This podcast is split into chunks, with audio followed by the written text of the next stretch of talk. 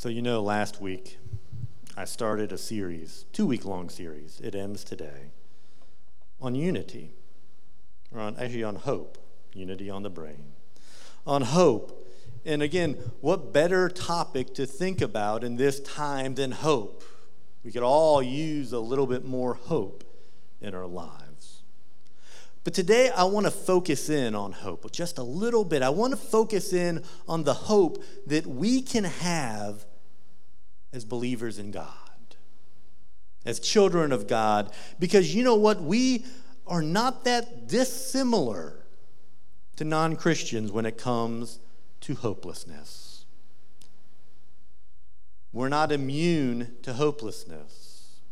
We're not immune to the threat of suicide in our lives. We too can take that extreme step of suicide. Over the past several years, there have been several well known pastors who've taken their lives. People seem to think that as Christians we should have it all together, that that stuff shouldn't impact us. But we're not immune to hopelessness. But this morning, I want you to know that our Father knows that we are going to experience hopelessness.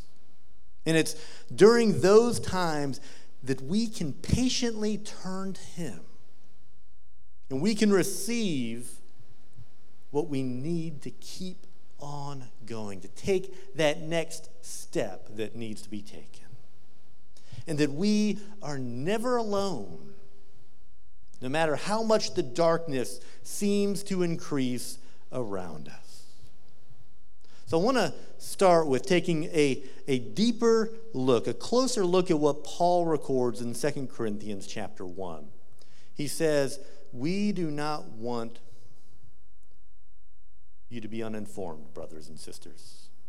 About the troubles we experienced in the province of Asia, we were under great pressure, far beyond our ability to endure so that we despaired of life itself.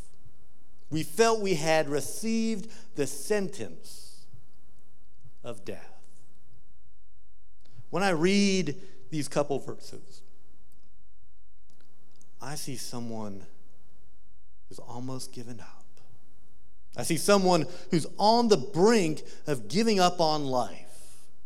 He said they despaired of life itself beyond their ability to endure, and they had received the sentence of death.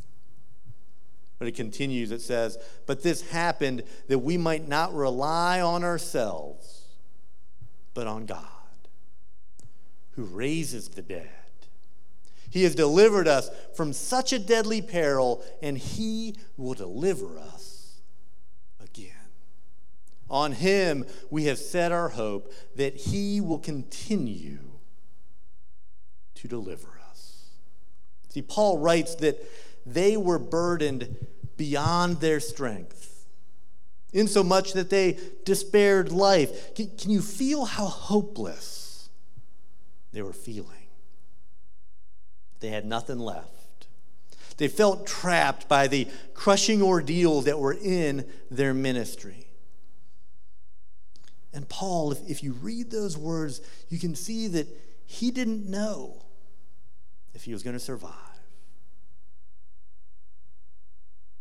Many people believe that because someone's a Christian, that it's all life is all good and full of blessings. But in actuality, life is harder as a Christian.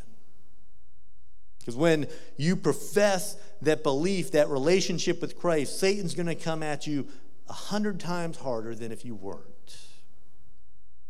The expectation that life that we encounter, times of hopelessness, that we're supposed to be strong. And we're not supposed to have feelings, those type of feelings, because we're people of faith. That we're not supposed to have feelings of doubt not supposed to question if our lives actually mean anything. They, they think as a Christian, we're supposed to know that life is good and God will always be there. But if Paul, the writer of two thirds of the New Testament, if Paul lets us know that that experience was almost too much for him, that we too can fall into feelings of hopelessness.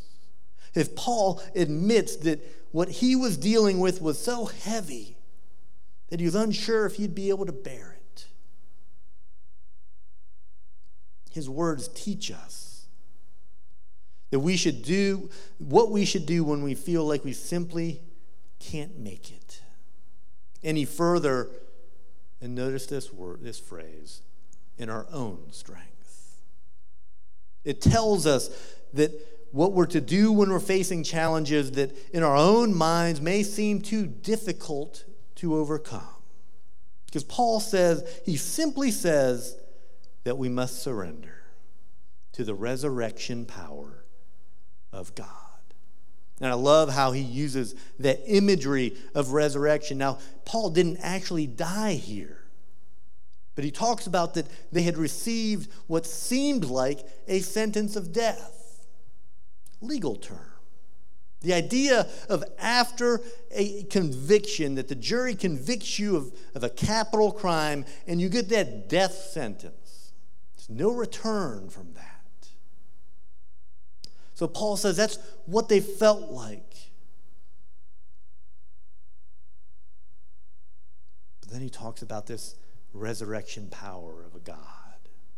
Because even though they felt like they were dead, God can resurrect them. When we're at a dead end with nowhere to go, the odds are stacked against us, the cards are stacked against us. Why didn't Paul give up?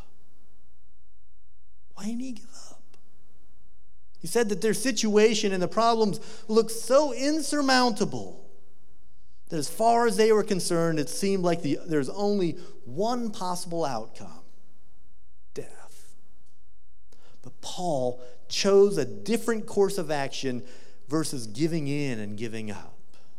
In spite of everything that had happened to discourage him, they didn't die.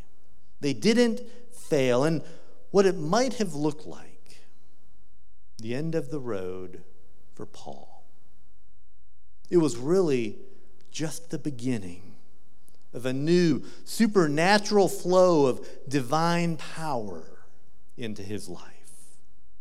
This is why he goes on to say that through it all, he learned not to trust in himself, but in the God who raises the dead.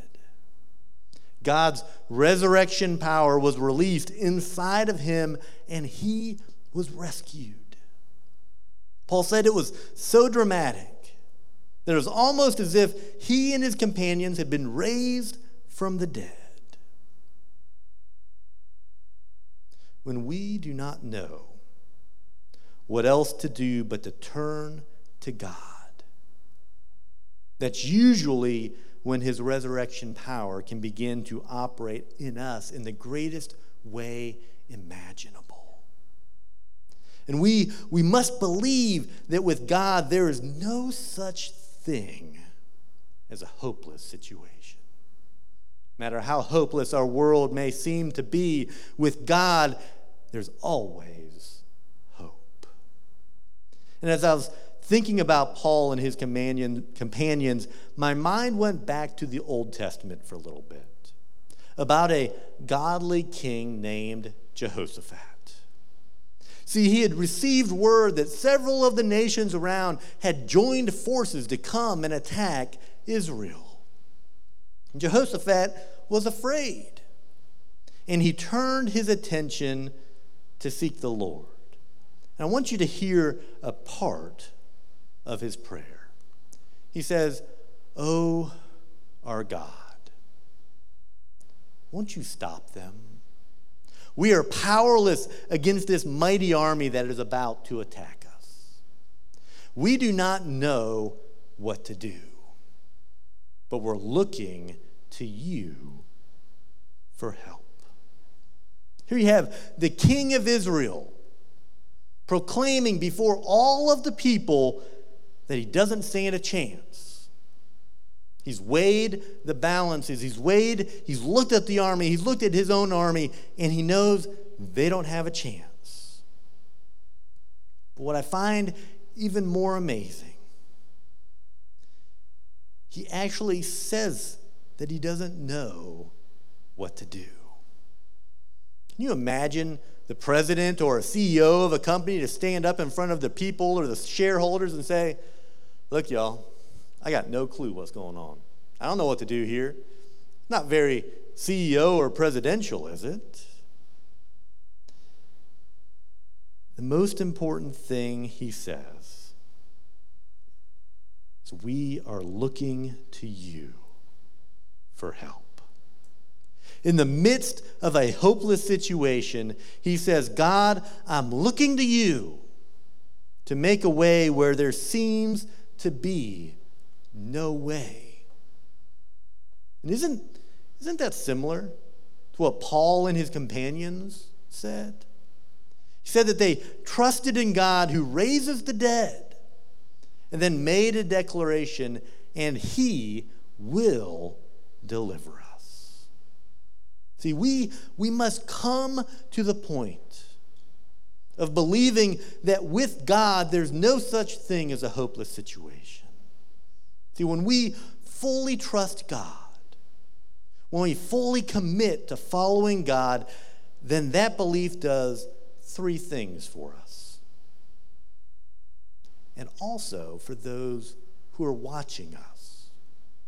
Because there's those who watch how things impact us, how we react. So, three things that it does to us and those watching us one, it gives us hope. Two, it gives us endurance. And number three, it gives us patience. So we exercise endurance, we will not succumb to the feelings of total hopelessness. Because we know that with God, there are no hopeless situations and that all things truly are possible. In the New Testament, there are three Greek words that are most frequently translated as either long suffering, endurance, or patience. And I am not a Greek scholar, but I do know how to use a Strong's Concordance. Three words are, and I probably will butcher the names macrothumia, hupomone and hupomino. Both macrothumia and hupomone generally mean kind of the same thing, patience and or endurance, but each of them have a little bit characteristic that sets it apart.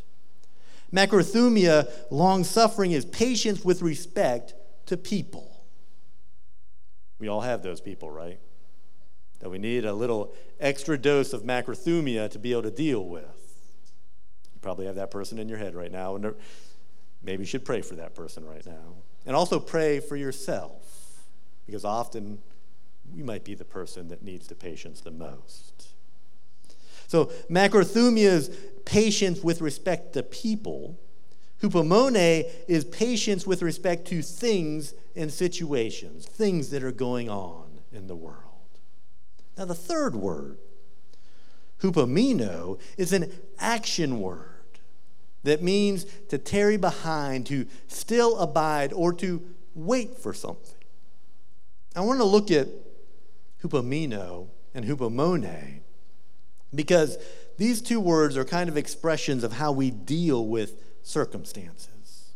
Paul's example, it was his circumstances that were so heavy that they were on the verge of losing all hope.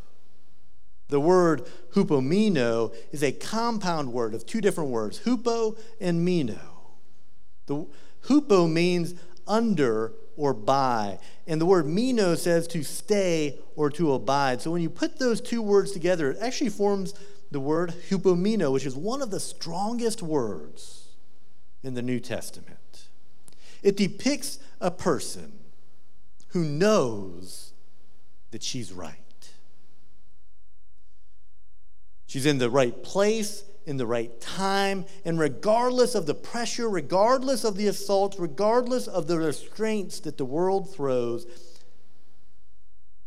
will stand firm. She's decided not to bend, not to bow, not to break under the pressure. She simply decided that she will stand firm in the spot she's at, and nothing will move her from it. See, this decision comes from an understanding and a belief that with God all things are possible and there's no hopeless situations with Him. No matter how dark a situation may get, you know that you know that you know God is not wavering in His support for you. See, when we have hupomeno working in our lives, it's not a question of if we will win. The question is, how much time will it take until we win? So in James chapter 4 verse 7 it says, "So humble yourselves before God. Res- resist the devil and he will flee from you." We just have to stand firm until the enemy gives in. An example of hupomeno can be seen in what was recorded in the first chapter of the book of James. James says, Dear brothers and sisters, when troubles of any kind come your way, consider it an opportunity for great joy. For you know that when your faith is tested, your endurance, hupomeno, has a chance to grow. So let it grow, for when your endurance is fully developed, you will be perfect and complete, needing nothing. See, James says that we should count it as a joy when we encounter trials and temptations, because the testing of our faith produces endurance. And endurance is evident when a person refuses to bend, bow, or break, regardless of the pressure, regardless of the assault, regardless of the restraints that are forced upon him or her. Because they know that God is with them.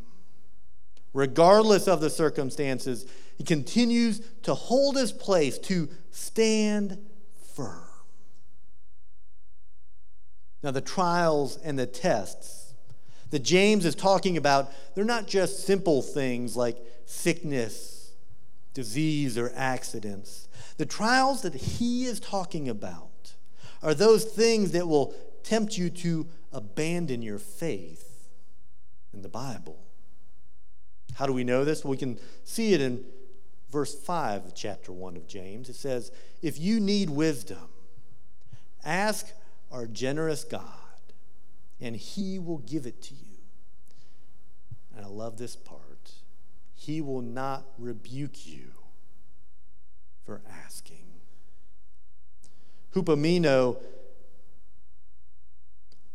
Hupomone, I'm going to mess myself up with this. I knew it was going to happen at some point. Hupomone is also a compound of two Greek words, hupo and mine, mone which when you put them together, hupo again means under, to be under something that's heavy. Uh, means to stay or to remain, to continually abide in one place. So this word means patience that grows only in the midst of trials. It's a type of patience that perfects the Christian character because it came through the midst of being tested.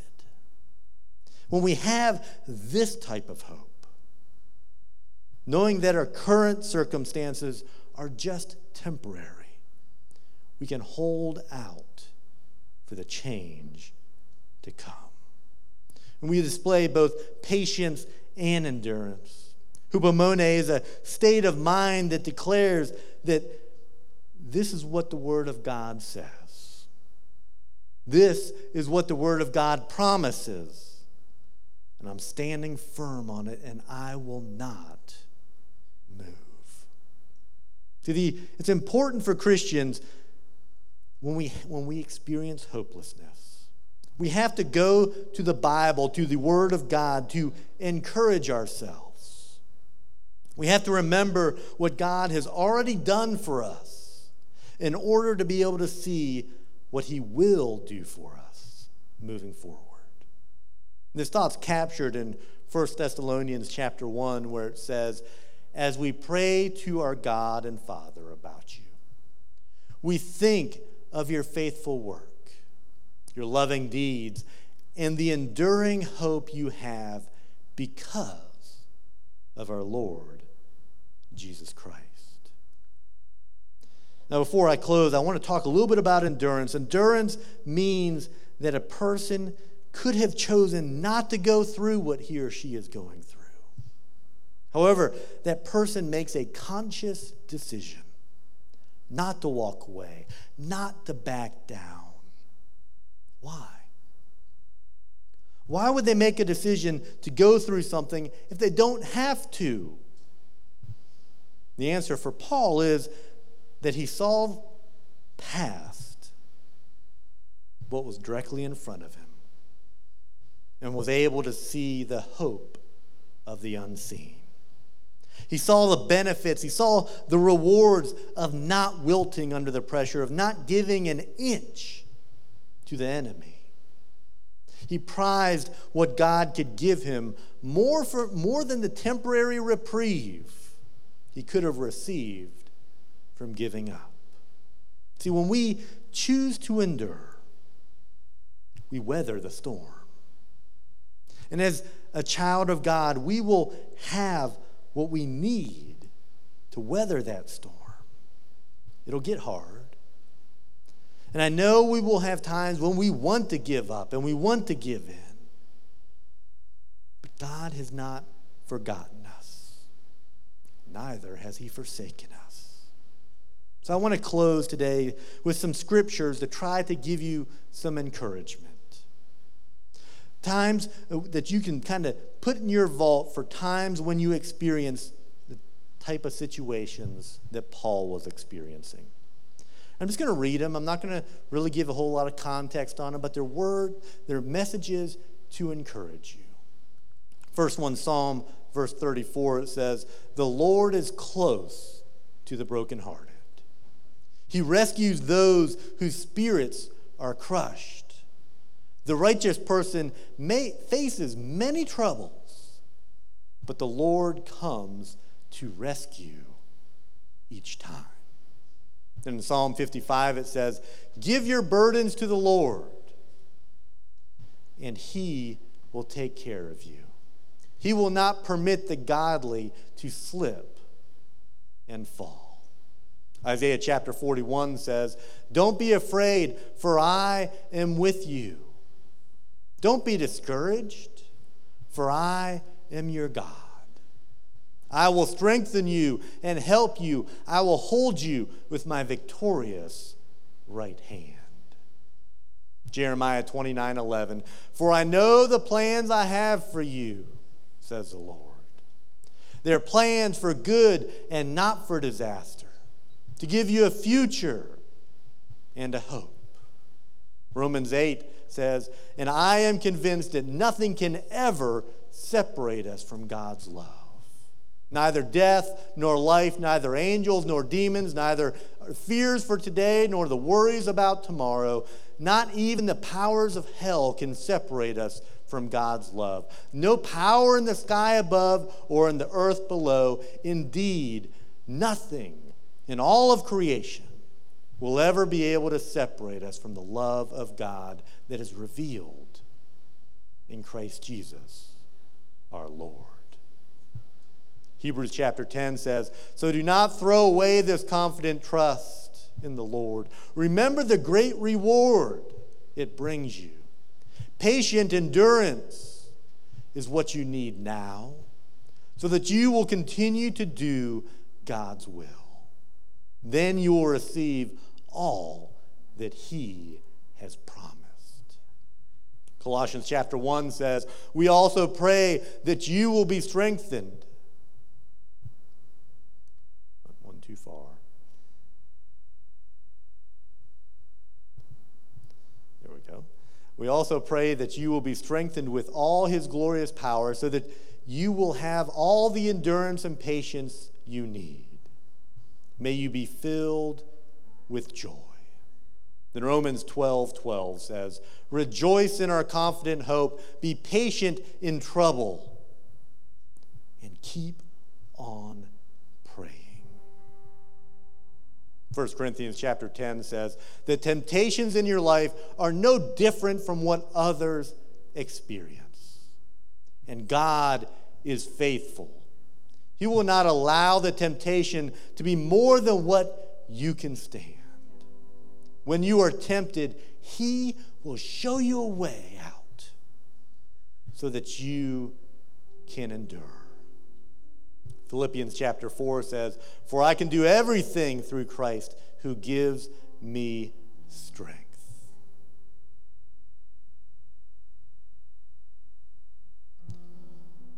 Romans 15 5 says, May God, who gives this patience and encouragement, help you